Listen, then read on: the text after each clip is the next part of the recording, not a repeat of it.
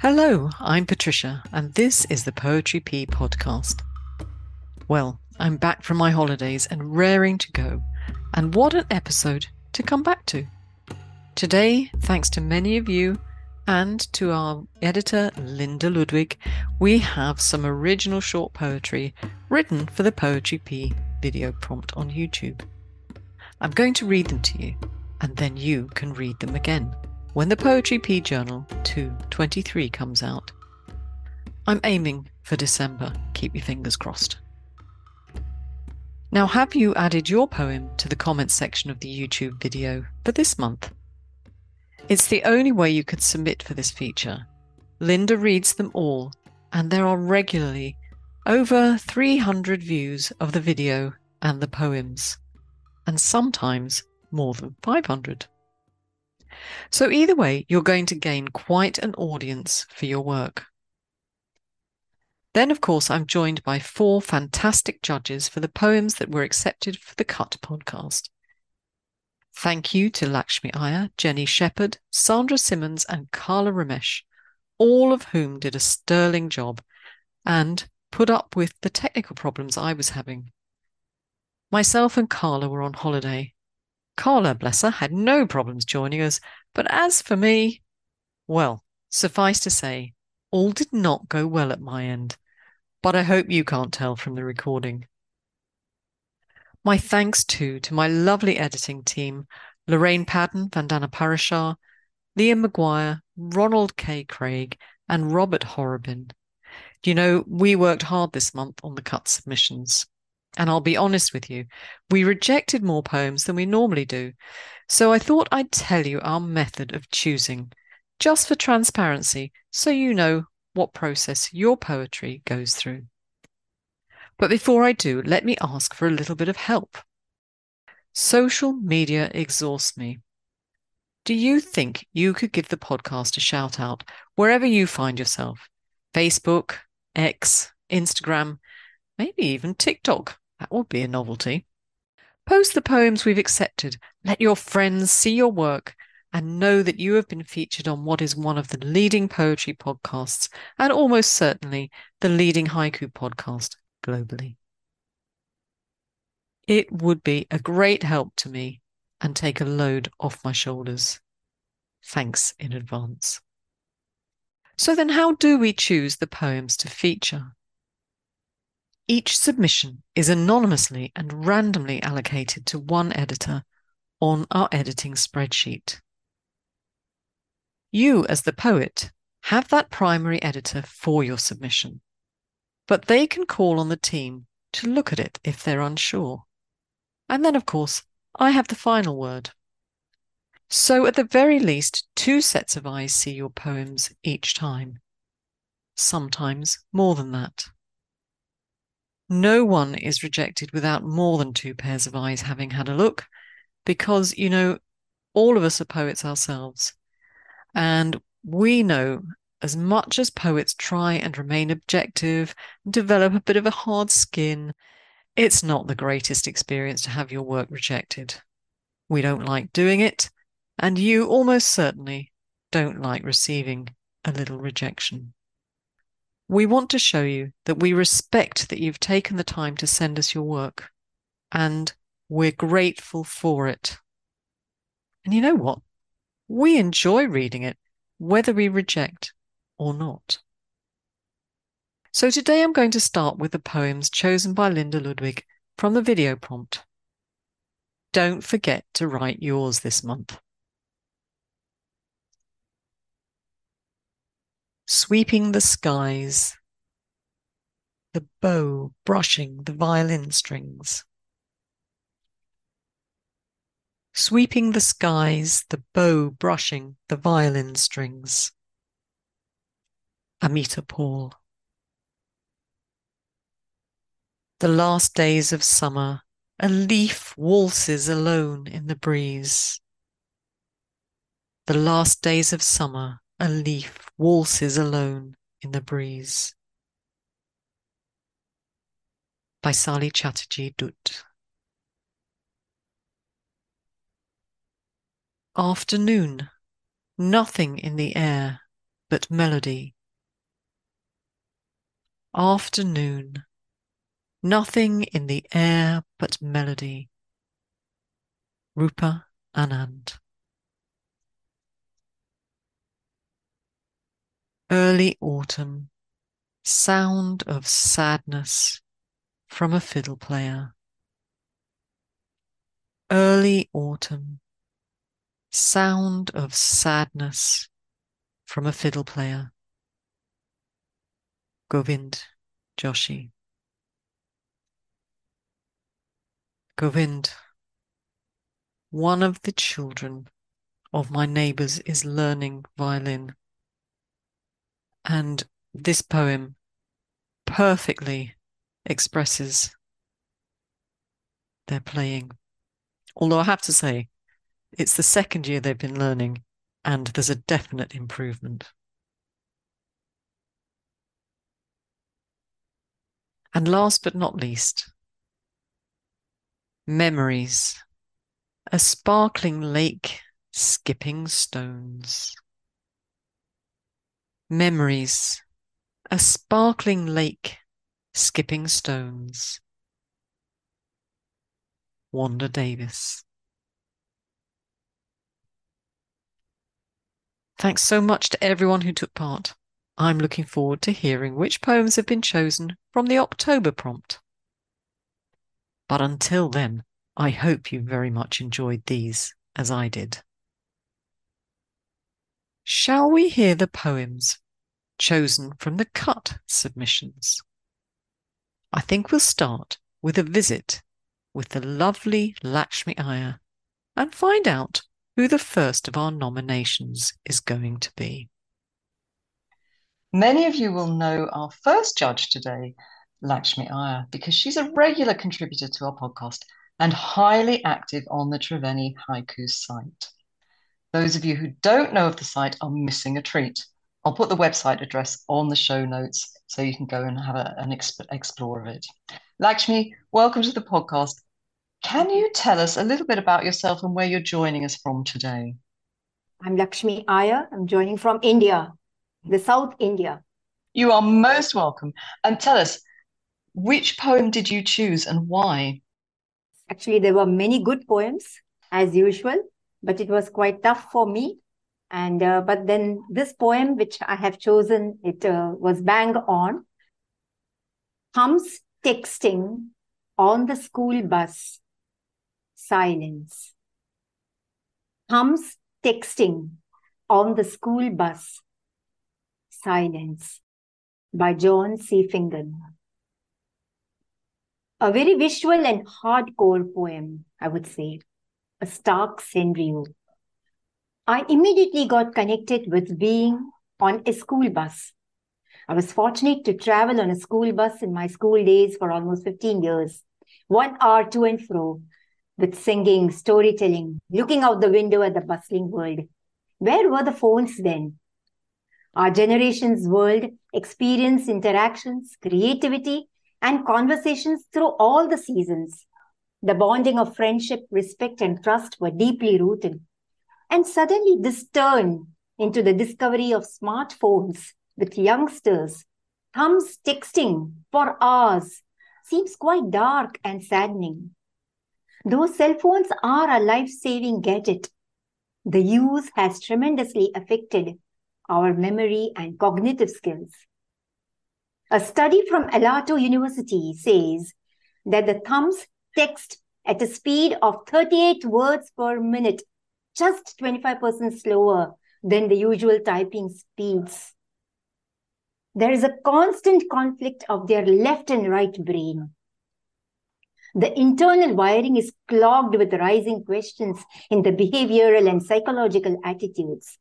I won't say don't use cell phones, but use them effectively in a given time.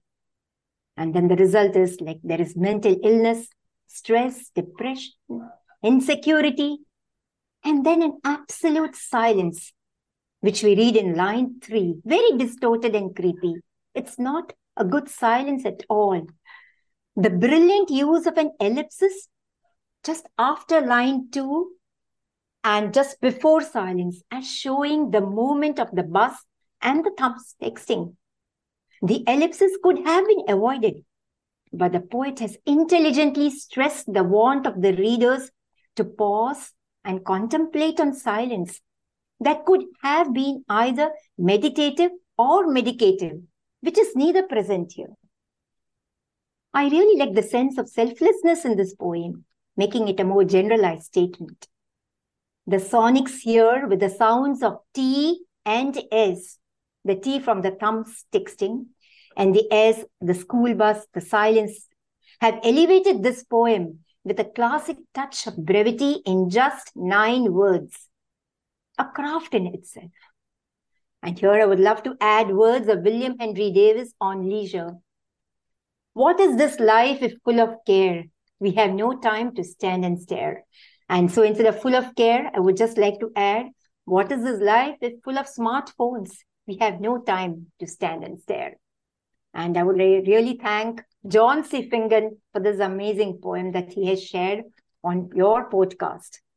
Thank you so much. Thank you, Lakshmi. Thank you, Joan, for this poem. And Lakshmi, sadly, we couldn't, we don't allow the judges to enter the competition, as it were, but you have got a poem for us. Would you read it for us, please? Autumn rains, the hourly creak of the washroom door. Autumn rains, the hourly creak of the washroom door. Thank you so much, Lakshmi. Thank you. Thank you for, Thank you. for your Thank you. choices and thank you for coming and, and doing this for us today. Thank you so much, Rakesh. Thank you, Lakshmi. Lovely poem. Now let's continue with our selections for this month. Black Oak, the razzmatazz of bare branches. Black Oak, the razzmatazz of bare branches. Mimi Ahern. Rainy day, this side of the pane, an old cat and I. Rainy day, this side of the pane, an old cat and I. Rupa Anand. Cell memory. My mountain in the Pliocene. Cell memory. My mountain in the Pliocene. Cynthia Anderson.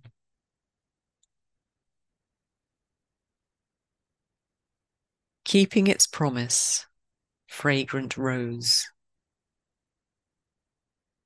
Keeping its promise, fragrant rose. Antara. High rise balconies, songs from captive canaries. High rise balconies, songs from captive canaries. Ingrid Bellucci.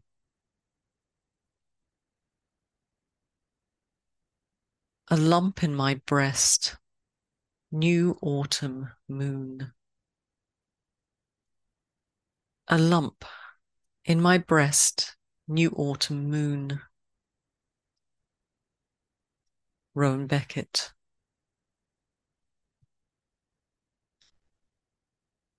The river slips from her hands. Unending thirst. The river slips from her hands. Unending thirst. Mona Bedi. Swan Lake. The cyst proves benign. Swan Lake. The cyst proves benign. Jerome Berglund. Crop circles. The child plays with his dinner plate. Crop circles the child plays with his dinner plate. Robert Beveridge. Our boy's breaking voice, the frog in his throat announcing a prince. Our boy's breaking voice, the frog in his throat announcing a prince. Liz Brown.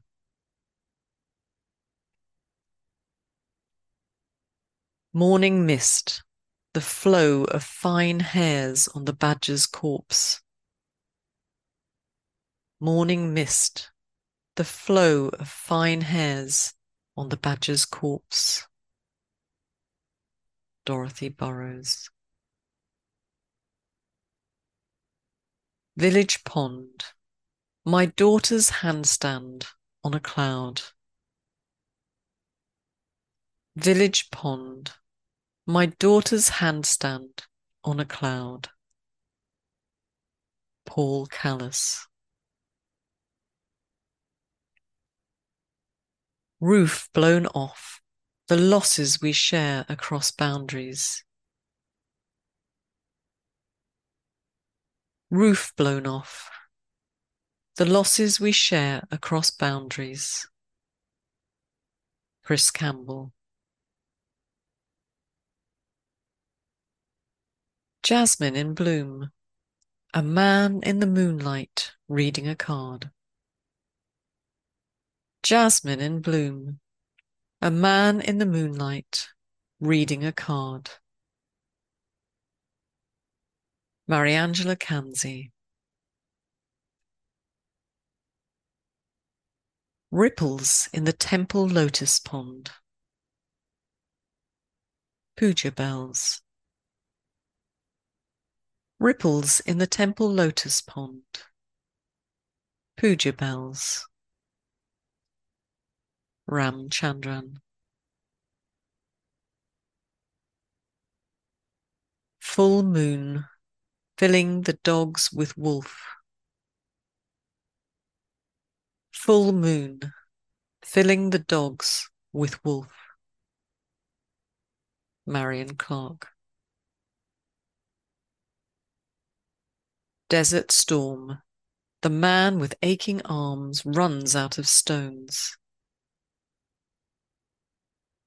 Desert storm. The man with aching arms runs out of stones. Tracy Davidson.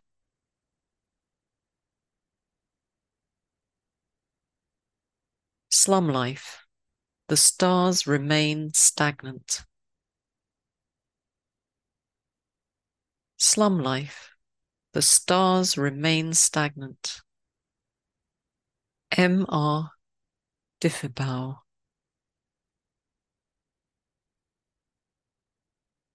Butterfly dance. Our topsy turvy love affair. Butterfly dance. Our topsy turvy love affair. Krista Downer. War Memorial. The softness of snow falling on stone. War Memorial. The softness of snow falling on stone. Jonathan English. Trapped inside my car, spider webs. Trapped inside my car, spider webs. Ivanka Ettinger. I think I'd be trapped inside my car as well. Do not like spiders. I'd like to thank you for your donations to the podcast. This is an expensive time of year. There are so many apps that I need to pay subscriptions for, websites for hosting, and because I'm planning for next year, books have to be bought. Academic books cost so much, don't they? Anyway, I'm very, very grateful to anyone who has some coffee money they can spare to help me offset some of the costs. So this time I'd like to thank Ravi Kiran, Cynthia Anderson, Janice Doppler, Susanna Rich, David Green, Ian Speed, Chad, Linda Ludwig, Susan Andrews, John Green, Colette Kern, and Giddy Nielsen Sweep. And of course, all of you who donated anonymously, and those of you who continued to buy the Journal 123, and of course, anyone who donated when downloading the show notes. Every cent counts and goes towards making content for you to enjoy. At least I hope you do, if you're not enjoying it.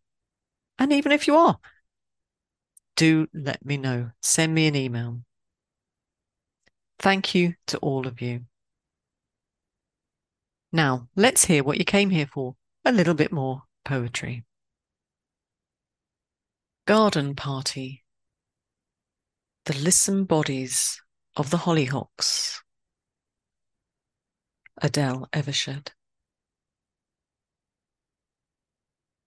Garden Party The Lissom Bodies of the Hollyhocks. Adele Evershed. The Ark of a Returning Salmon. Sickle Moon. The Ark of a Returning Salmon. Sickle Moon. Keith Evetts. Broken by its own weight. Thistle. Broken by its own weight. Thistle. Fumio.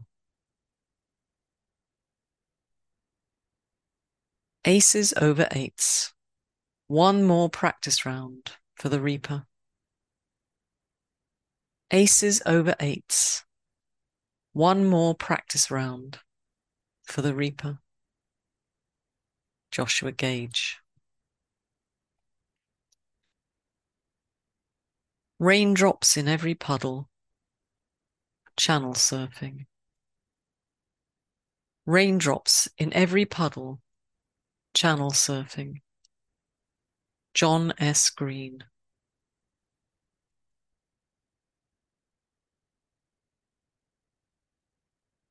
Talking it over, the coffin. Talking it over, the coffin. John Hawkhead. Rain falling on brown leaves, white noise. Rain falling on brown leaves, white noise. Ruth Happel. There's a little head note to go with the next one.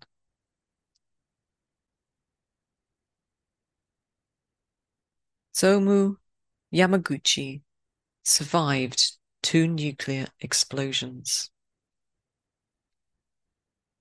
Escaping Hiroshima, the Nagasaki train. Escaping Hiroshima, the Nagasaki train. Lev Hart.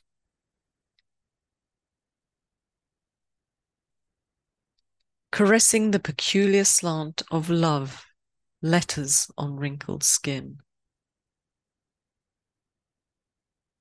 Caressing the peculiar slant of love letters on wrinkled skin. Robert Horobin. Meditating. My cat's mantra better than mine. Meditating. My cat's mantra better than mine. Lee Hudspeth. Lee, I just wanted to say I love the way you've written that one because by just giving us a clue of the cat's mantra, I can really hear the purring in the background. Westbound route, driving blind in the glare of the golden orb. Westbound route, driving blind in the glare of the golden orb. J.L. Huffman. Lipstick traces, the slow grind of a jukebox embrace. Lipstick traces, the slow grind of a jukebox embrace. Peter Jastrzemski.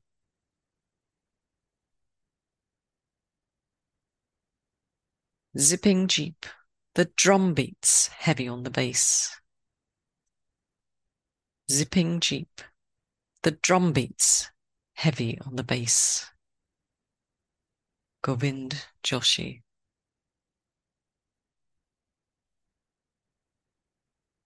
Floodplain, all the curvatures of a lapwing. Floodplain, all the curvatures of a lapwing. Christopher Jupp. Christopher, when I read this, I'm standing on a hill in Sussex, looking down on the most wonderful curvature of a river, and I, the life of me, I can't remember which one it is. And there are wonderful wide curves and even oxbow lakes. Thank you. You took me right back to my childhood there. Blue Moon debating the colors of music. Blue Moon, debating the colors of music. Sangeeta Kalarikal. Cold night. In a small town motel. My favorite channel. Cold night in a small town motel my favorite channel. Ravi Kiran. Autumn wind. Scarecrows in the fields, still busy. Autumn wind. Scarecrows in the fields, still busy. Natalia Kuznetsova. Power outage so much revealed in darkness. Power outage, so much revealed in darkness. Kim Clue. Falling Ash, a place without birdsong. Falling Ash, a place without birdsong. Kimberly Kuchum. Not enough time to say goodbye. Blueing in fall breeze. Not enough time to say goodbye. Blueing in fall breeze. Douglas J. Lanzo. Now, let's meet another very active member of the global haiku community, a member of the largest haiku community on Facebook, and also a leading light in the at the British Haiku Society. Where Jenny, are you or are you not the secretary this year? No, I'm the communications officer. Oh, I do beg your pardon. I don't even know if there is a secretary, to be honest. well, maybe you should ask. Maybe you're doing two functions instead of just the maybe. one. Yeah, but, I, uh, I do answer. I don't know. I answer stuff. I don't know. Whatever. Yeah. Either way, Jenny is active at the British Haiku Society. Woohoo! So, Jenny, Jenny, which poem did you choose and why, please? Okay. Um, well, it took me four trawls to narrow it down to this one. Um, I have chosen a poem by P.H. Fisher, Foreclosure, a honeydew jar left on the counter. Foreclosure, a honeydew jar left on the counter. I actually initially didn't really understand the poem because I didn't know what a honeydew jar was, or indeed whether it's pronounced honeydew. I had to Google it and found out that it is a container stuffed with slips of paper listing little things that need to be done around the home. When you have spare time, you pull a slip from the jar and do that task. However, despite my ignorance, that ominous and sad first line immediately grabbed me, and I knew what followed had to be full of sorrow. That cut made me want to know the rest of the story. Once I knew what the jar was, I immediately saw a whole image with a backstory of a dilapidated family run store, perhaps somewhere in the American Midwest, with dust lying on the counter and on the jar. That jar full of little plans for improving the place, which never got done and now never will. I imagine the family had struggled for years to keep the business going and had fought against the mortgage company without success. Where are they now? Perhaps this is set in the past, in the Depression. It made me think of the grapes of wrath. For me, there are actually two cuts because there's the obvious one at the end of the first line with the ellipsis, and I'm still debating whether that's important or not. Does it seem sadder with the drip, drip, drip of the three dots? For me, there is another sort of Kyrie at the end of the second line, because until you get to the last line, it could be any sort of place, whereas the word counter makes it sound to me like a shop or a business. If it were a kitchen in a home, I would say worktop, but maybe that's just an English slash American language difference. Somehow to me, the loss of a shop feels bigger than the loss of a home as it affects more people. The image of a room, which in my mind is empty except for the jar on the counter, makes me look back and forward in time. I imagine a whole novel around it, what the family did before they got to this moment of ending, and what does the future hold for them? What will happen to the building? Will the town mourn the demise of the business? Will the family have to leave town? And if so, will the people in the town miss them? There was just something in this poem that made me keep coming back to it, adding layers to the story, a bit like the layers of dust that I see in my mind. And that's why I chose it as my selection. Thanks, Jenny. Uh, I think it must be a British thing because I had to go and look up the honeydew jar too. I rather like the ellipses at the end for the reason that you pointed out. It seemed sadder to have that drip, drip, drip at, at the end there. So thank you for that. We have a poem by you in this submission period, which couldn't be judged. Sorry about that. I do worry a bit that it is very British, but you know, I don't know. Um, do you want me to read it now? If you would be so kind, it would be great. Thank you. Outside Fortnum's, the homeless man forages fistful of fag ends.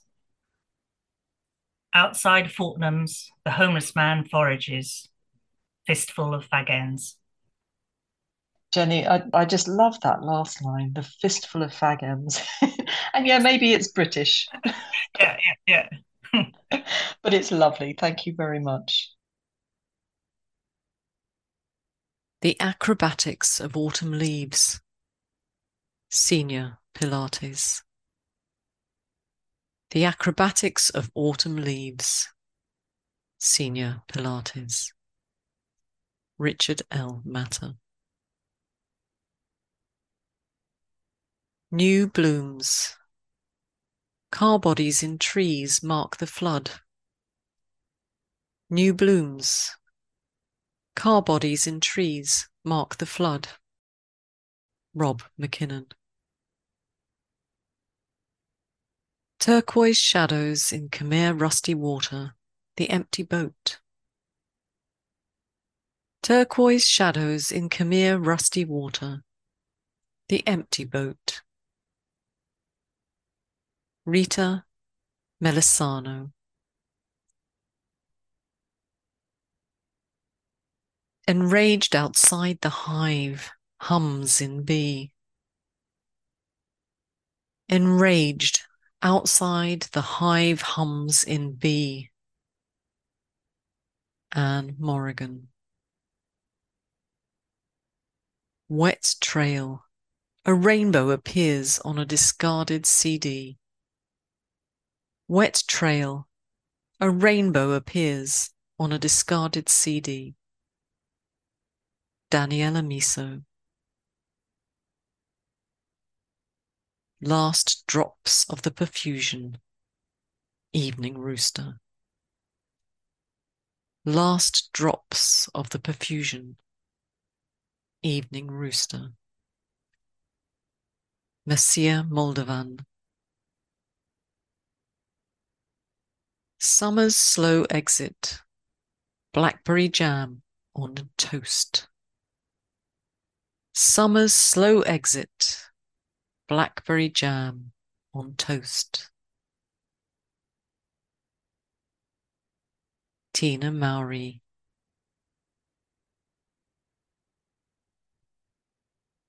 Football field. Among the beer cans, a red pom pom. Football field. Among the beer cans, a red pom pom. David Oates.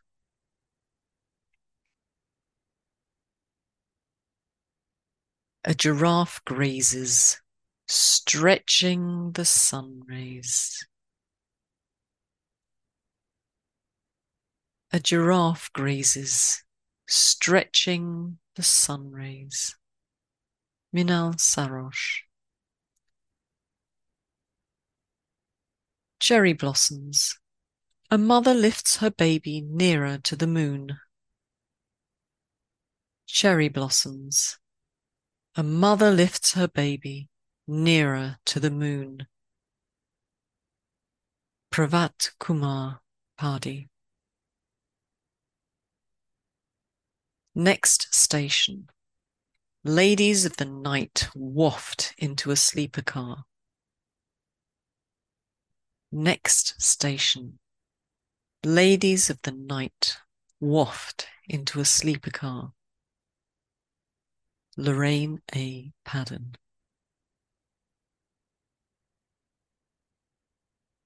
Now, there's an obvious meaning to that one, but if you go to Google and look up Ladies of the Night, you might find another one. Rank privilege. The sun stays longer on the highest peak. Rank privilege. The sun stays longer on the highest peak. Vandana Parashar. Frost fog settles. Only the goose stirs to passers by. Frost fog settles. Only the goose stirs to passers by. Andy Perrin.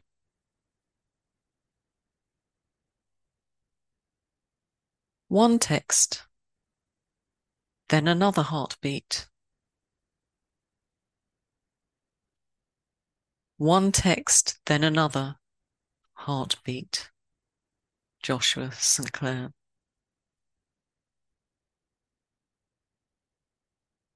Migrating birds. The beginning of the academic year. Migrating birds the beginning of the academic year. Amita Paul. September moonlight, on my pillow the scent of you. September moonlight on my pillow, the scent of you. Sally Kwan.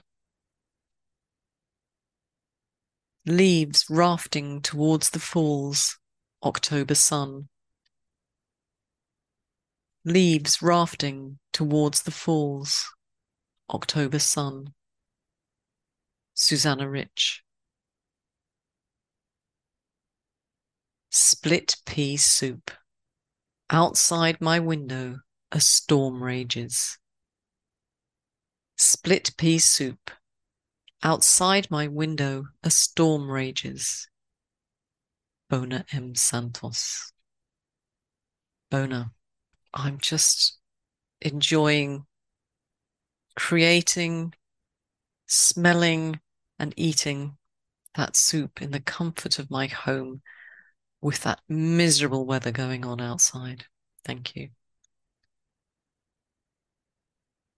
Velvet Dawn, a trio of deer silently staring. Velvet Dawn, a trio of deer silently staring. Peter Shipman. Sandra, now of all our judges, forgive me. I know the least about you. I'm very excited to get to know you. I've already discovered that you're in France, yes. but you don't sound French. So tell us a little bit more about you and how you came to haiku. Yes. Oh, thank you for thank you for having me first of all, and I'm really looking forward to learning more about your your podcast and getting to know more people in the haiku world. Um, I am American, but I live in France. I live in the north of France, in Lille. Um, I've spent my life learning about France and French poetry. I have a degree in French, um, contemporary French poetry. And I came to haiku just after I finished my PhD in 2012 because I needed something to do to free up my own creativity. I was very tired of the whole academic thing. so, so I just started writing haiku every day, and I have just a little blog where I where I post it. And then recently, this last year, I, I created a kind of a haiku group on Facebook, and I've um, I have a, a, website called Poetry Seed, and so I'm just um, just really pushing out into this um, into these new waters. Wonderful. then I will put the links on the show notes so people can come and discover everything about you, or at least the bits that you're allowing people to to, um, right. to know. It's interesting you say you're in Lille. My daughter is in Lille this weekend. Guess really? why? Oh, um, rugby. Yeah, she went to the rugby this weekend. Yes. So thank you very much for letting us into your life a little bit, Sandra. Tell us which poem did you choose and why?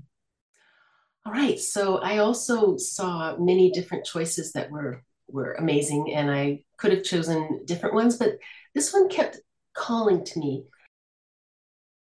homeless shelter, the scent of wild flowers from a cracked vase.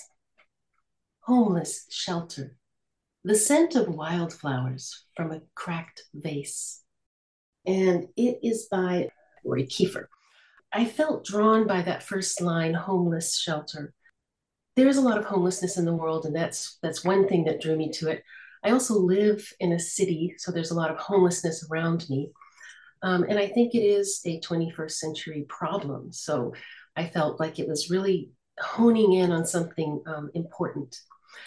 But the, the poem itself makes us think very deeply about what it means to be homeless and what is a home. So the homeless shelter, with the ellipsis at, after that first line, um, really uh, it begins with a, um, this cut right after a place that's full of cultural biases. I think when we think of a homeless shelter, there's a little bit of maybe fear of being one of those people. There's a little bit of rejection. Um, perhaps we think of it as a place that would be somewhat unsavory, or you know, who who is going into that place, and it may even be tied to failure, sort of. Um, I couldn't make it, or I lost my home, or um, uh, life has just been too difficult and I've ended up here, or perhaps migrating from another country. Maybe there was a, a, disaster in your country and somebody had to, to, to move and then they come to a homeless shelter. I think of also women who've had to run from, a, from domestic violence, um, people with mental health problems. So to me, the just that alone with that ellipsis right there, I knew it had to be there. It had to be there so that we could think through all of these biases on our own. And then we are brought into not a terrible place, but a place full of perfume.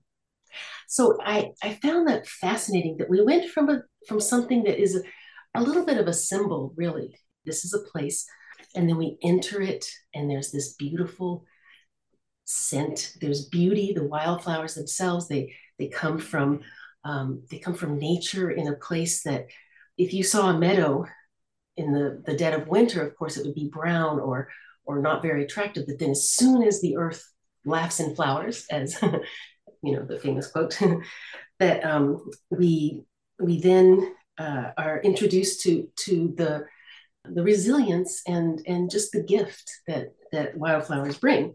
And so that second line really seems to contrast with the idea of the homeless shelter. And then we have that third line from a cracked vase. So we were talking about sort of the fluidity of the S, the homeless shelter, the scent of wildflowers from a cracked vase. So you feel this cracking as being a kind of a representation, perhaps, of the failure or of something that what I like to think of, it's sort of like the wabi sabi, the imperfection But as I kept reading this, what I felt was shelter is a beautiful place. A shelter is a home. So actually, the homelessness has been brought into a place that's full of beauty, that has has an attractiveness to it. This, the the perfume of the wildflowers, um, it has the visual beauty, and the vase itself speaks of home. That it's really the quintessential vision of what a home is. A home is that place where you've brought in a fresh, freshly picked bouquet of flowers. So it also has this sort of freshness to it. I guess the the homeless person, the wildflower, and then the idea of shelter. Um, those th- those things brought together, I, I, felt needed to have that ellipsis, that cut. I, I don't think a simple return to the next line would have possibly allowed me or any reader really to to think through some of these things. Another thing is that um, the mixing, of course, of the senses, where it's it's not like like you can't say you know like you you see the outside of the building, then you're inside the building. You don't know really. There's not really that indication, but you have to be in it to smell. So that is one thing. We've, I think that brought it from simply a visual plane of of you know, like the zooming in with a camera or something. You're not just observing; you are in it, and you're being bathed with this this beauty and this um, this this wonderful scent. And I felt that the homeless shelter provided relief, relief to whoever is in there, relief and beauty. Um, it brings almost a sort of a promise of of the the value, and even I would say, rather than homelessness homeness. So there's a hmm. homeness in that place, um, which I felt just brought a really a, a, a deep emotional um, connection I felt to, to all of humanity. That's the poem just brought me to that point. so that was a um, I felt it was a, a incredibly rich and um, hopeful poem. Lovely. Um, I, I think that's all I'm going to say for today. Okay, thank you very much. It was uh, it was great. And I think we're going to discuss. We will discuss shortly uh, the poems that you've chosen. I think there'll be quite a lot of discussion around that one, but we'll see if I'm right in a minute. Okay. So, Sandra, thank you very, very much for that. And I hope this won't be the last time we see you. you and hear from you. I certainly hope so. thank you so much, Sandra. And in case you're wondering where Sandra's poem was, Sandra didn't send us one this time, but I'm sure we'll hear from her again. Harvest time. Getting a handle on all that pumpkin. Harvest time. Getting a handle on all that pumpkin. Bonnie J. Shearer.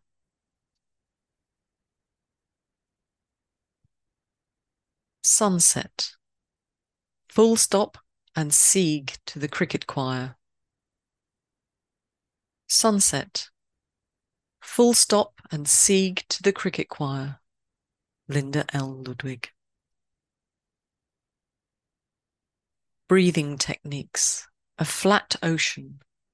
A mill pond. Breathing techniques. A flat ocean. A mill pond. Anthony Lusardi. Hazy rain.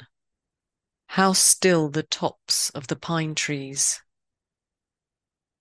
Hazy rain. How still the tops of the pine trees. Liam McGuire. Distant birdsong. An old friend's letter falls from my diary. Distant birdsong. An old friend's letter falls from my diary. Nina Singh. Her last weekly letter. The way news travels in the family. Her last weekly letter. The way news travels in the family.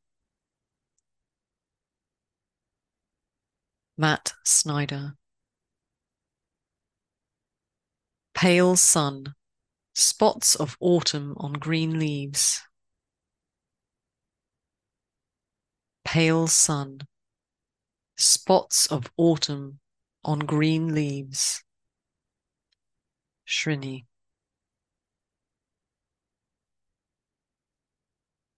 Crepe paper sky, the light shines through my mother's hands. Crepe paper sky, the light shines through my mother's hands. Jan Stretch.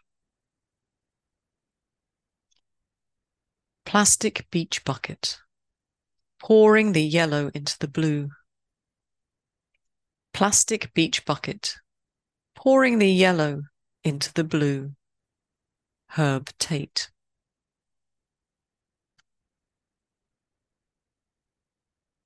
Autumn colours. Pigeons fly back to the phone wire.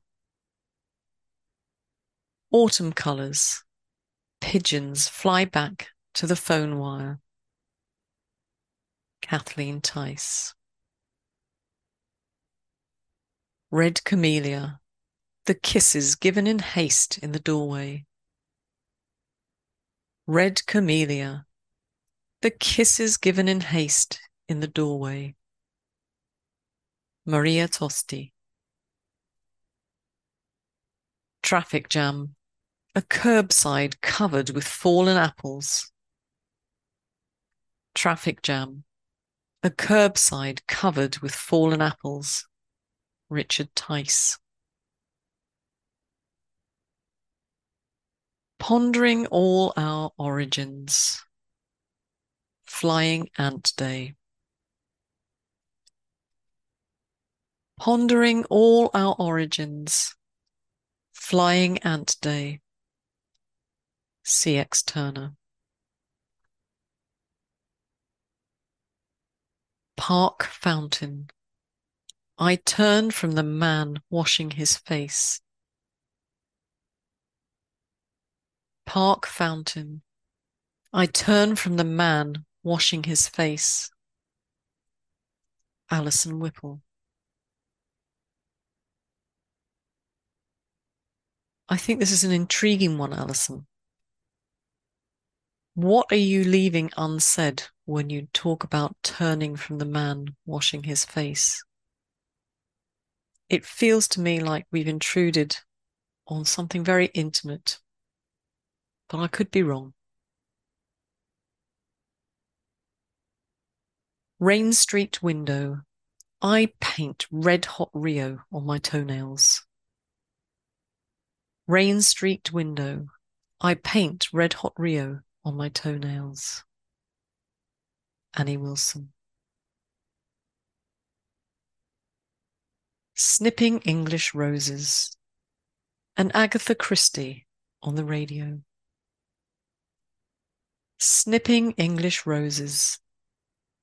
An Agatha Christie on the radio.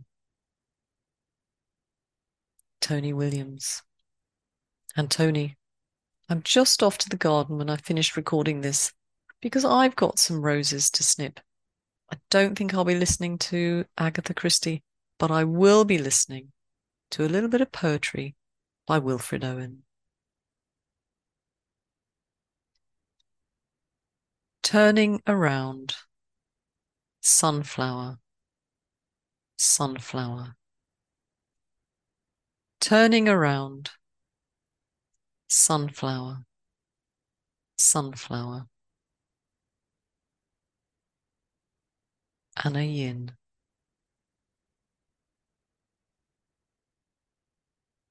Another mass shooting. I change the channel to Sesame Street. Another mass shooting. I change the channel to Sesame Street. Ronald K. Craig. Our next judge will need no introduction. It's Kala Ramesh, who gave us the much praised workshop on Kyrie.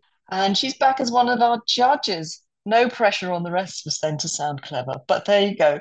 So, Kala, I'll be honest with you, we had so many super comments on the video for your talk, uh, but this is one of my favorites. I wanted to read it to you.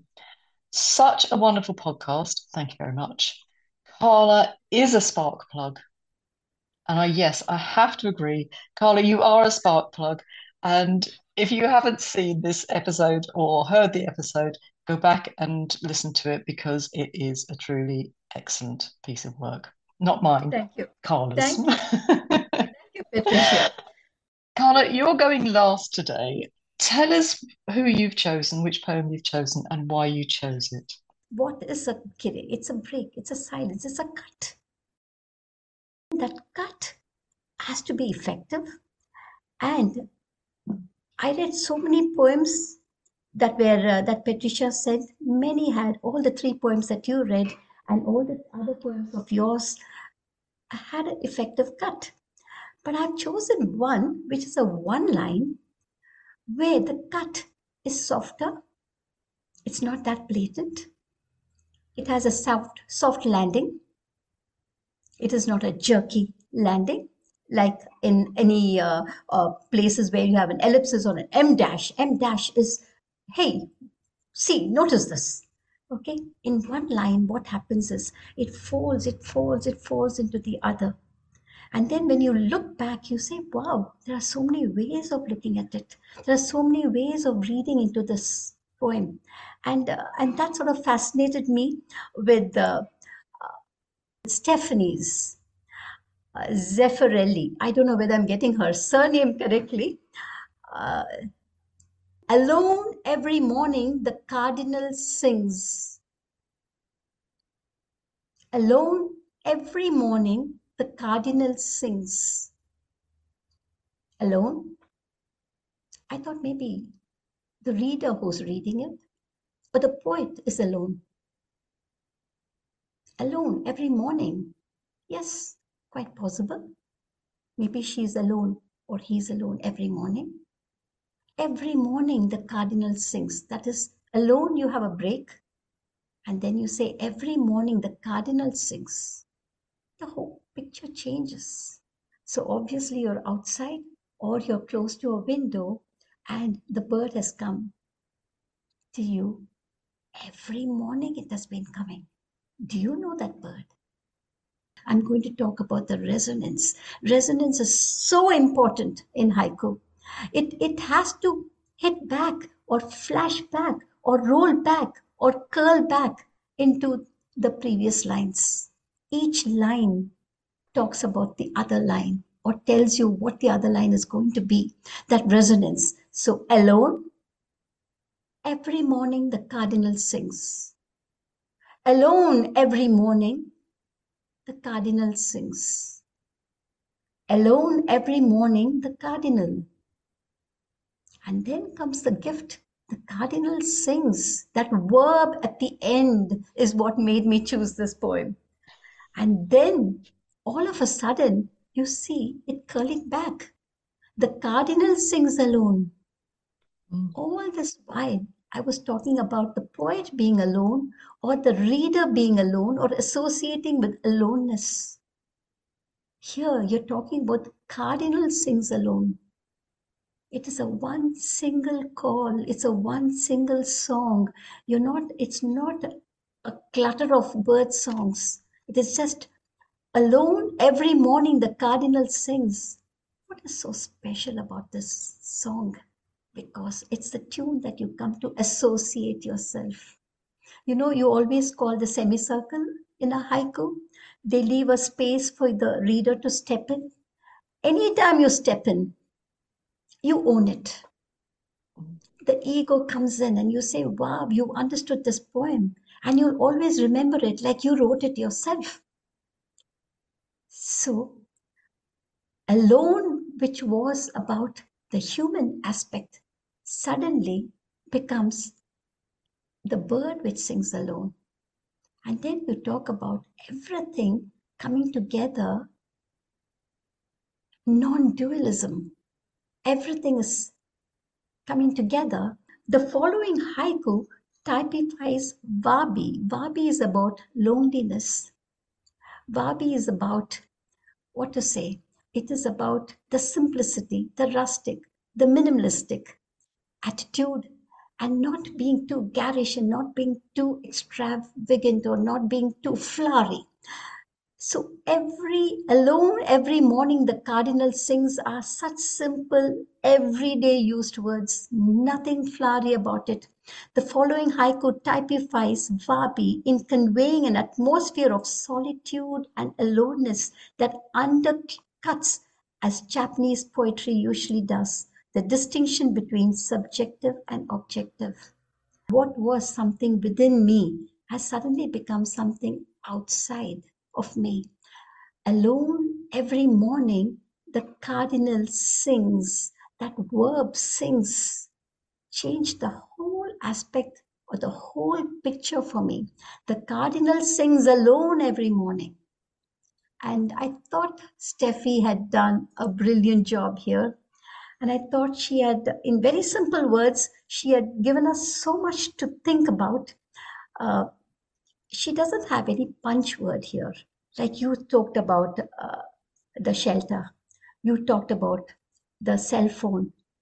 We all try to have something that will hold our poems together. Here, the whole poem was loose. There was nothing to hold. But I think that word sings made it for me. I liked it. Kala, do you think you could read your poem for us? Uh, my one line is to rise on the wings of a paper kite. To rise on the wings of a paper kite. Well, you can cut to rise. To rise on the wings, you can cut there. To rise on the wings of paper. To rise on the wings of a paper. Isn't that beautiful? Isn't that what all children want to do? To rise on the wings of a paper kite. Paper kite, flying a paper kite is, is huge in India we have a festival in January 14th, which is a paper kite festival. And now I see it through my grandchildren. Thank you very much. Thanks, Kala. So now I'm going to stop the recording and we will sit and discuss which of these wonderful poems have been chosen as our judge's choice. Thank you very much, ladies. Let's get talking. Thank you to everyone who contributed to the podcast this time. I've really enjoyed reading the work to you and working with the teams and judges to bring it to you, despite the technical difficulties. One last reminder to write your poem for the video prompt and leave it in the comments on YouTube. And of course, if you're listening to this in October 2023, you should be getting ready to send me your poems based on the talks by Janice Doppler on Zoka. If you've not listened to them, there are two. Do go back a few weeks and listen to both. I think you'll enjoy them. And of course, if you have any questions, you know where I am. And if you've emailed me your split sequence submissions, I just wanted to let you know I'm a little bit behind because of the holidays and I've only emailed emailed a few people yet about their submissions. But you should hear by the end of the month. That's October 2023. If you sent me a, a submission and you haven't heard back by then, do get in touch by email because things get lost in the ether. And I really would prefer you to email than worry about whether I've received or replied to you. So, thank you so much for coming along and listening today keeping me company. It's never nice to be on your own. And I look forward to being with you next week. So until then, keep writing. And if there are any questions about today's podcast, just email me. You know how. Ciao.